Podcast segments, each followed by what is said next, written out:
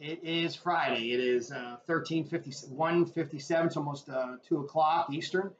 Uh, I apologize for the late update. Uh, was tied up doing some testing earlier uh, in the day and got held up. So we'll do a very quick update, just let everybody know how the week is ending, uh, what we've accomplished, and, and where we're at, and what our expectations for next week are. So, um, disclosures. We are looking to still track tw- the release of 2020 disclosures and financials Qs one through four next week.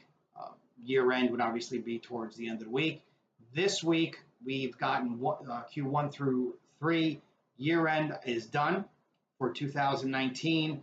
I'll probably sign off on that final uh, version with the next couple of hours. We'll get that uploaded and you'll uh, see that on, on OTC. So uh, when will we be current is the next question. So let's just go through that process real quick as a reminder. We've gotten some questions on this, so let's just I'll do it again. Make sure we get our all of our Qs in uh, all the way through 2020. Uh, Q1 is not due yet, but we are actually working on that. So we get those uh, submitted. Then we have an illegal opinion that says that we are current, and then OTC would sign off on that after whatever rounds of comments we get from them. They may have some questions we get through those, and then we'll be current. When will that be? The expectation is the week of the 17th that we would have of this month, that we would have um, all clear on being current as a pink alternative reporting company on OTC. All right. After that, the next step would be the audits. Now we've gone over this before, but I, will touch on it very briefly. We cannot begin it begin the audits of all the subsidiaries, including the public vehicles, so six total, right? So you have your public company and five subsidiaries, until all of the Qs are submitted. Then they have something to audit as a total package, an overall package. SEC guidelines dictate for an S1 and to be considered fully reporting, you have to have a minimum of two years of audited financials. So that's what we're doing. Uh, it actually will end up being more than two years, about approximately two and a half years. So we'll have audited financials uh, when, when, will that? When will the audited financials be completed to be submitted in within the S1 as a total package? So we are going to amend our original expectation on that. We we've had a few little delays. So instead of the July timeframe, we're looking at August, potentially into September, depending on the timeline or the length of the audits, right? So we expect those audits to be completed within that August, September period, uh, two years each of, of six companies. Uh, it's 12 years of, of, audited financials. So it takes some time. Uh, we put a lot of resources on it, but again, we've had to retain an outside auditing firm, a PCAOB certified auditing firm, to audit uh, our financials. The, uh, the S1 would be submitted right around the same time. We're not going to delay as most of it's already drafted um, by legal. They would just be waiting on those audited financials. They would include that in the S1 package, and then they would submit uh, the S1 around that, you know, September timeframe is is what we're uh, estimating, which would be acceptable uh, for us, at least as far as our timeline. So then the next question everyone asks, and we've gone over this before, is how long does an S1 take? Nobody can give you a clear answer on that. What we can say is historically, or I should say recently, re recent historicals, it looks like the SEC is tracking a three to four month time frame typically for an S1. Now that could take longer. It could happen quicker. Uh, but you are going to go through rounds of comments. Uh, they will have questions naturally, and we will have to go through those rounds of uh, we call them comments, and then we'll uh, undoubtedly be uh, become approved, and then we would move forward from that timeline. So what, what does that take? So that pushes us towards the end of the year, which we haven't discussed previously, but it's about the right time frame that I am counting on. We would not, and we've known this probably several months back, be applying to the New York towards the end of the year. That doesn't really make sense to do that. There's many reasons. I'm going to put together a, a video series, and I've started doing kind of a curriculum thing on the capital markets and why we do what we do and, and what dictates a lot of that.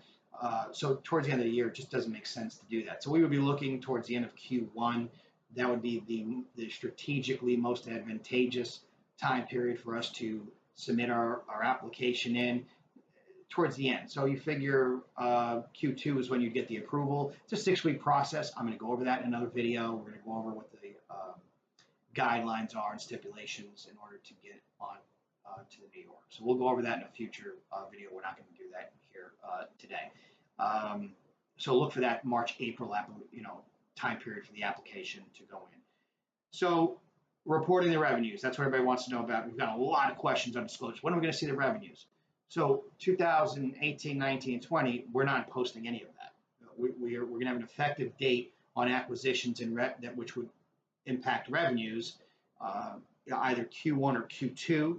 Uh, we're, we're working on the tax implications of that, as well as what's in our the, the best interest for not only the company but as the shareholders to, to, to do a proper evaluation. So we'd like to make them as concise as possible in a um, in one disclosure statement, so everyone can take a look at all of the um, revenues in one disclosure as opposed to having to review them over many.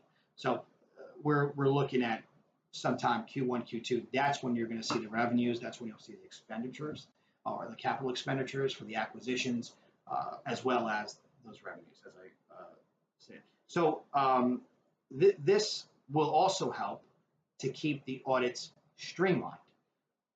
We're not having to include all of that in 2018, 19, and 20. So this keeps everything very simple, expedites audits, and will help us to um, streamline this process and, and get it moving along. So that's another consideration.